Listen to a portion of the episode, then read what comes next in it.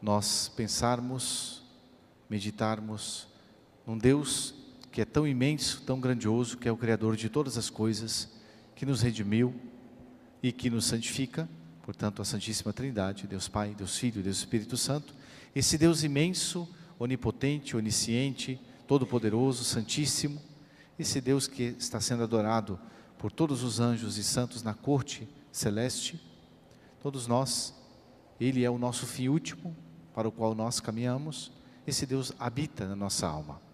Quando nós estamos na graça de Deus, Deus mora no nosso coração, na nossa alma, é, pela graça santificante, como num templo.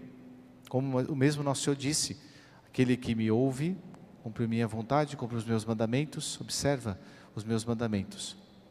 E quem me, me ama, nós viremos a Ele e faremos nele a nossa morada.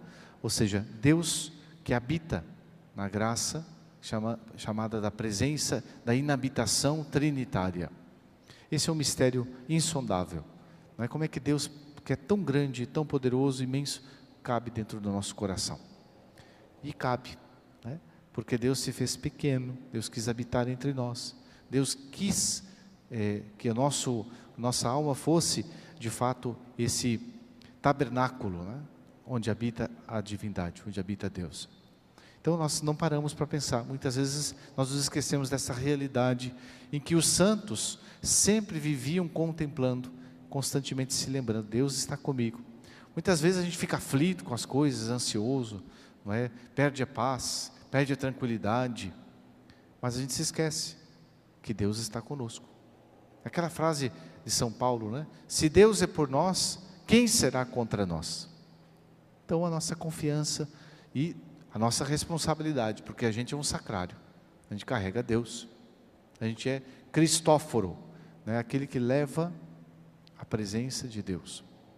Pensamos então a Nosso Senhor que nós vivamos da presença de Deus.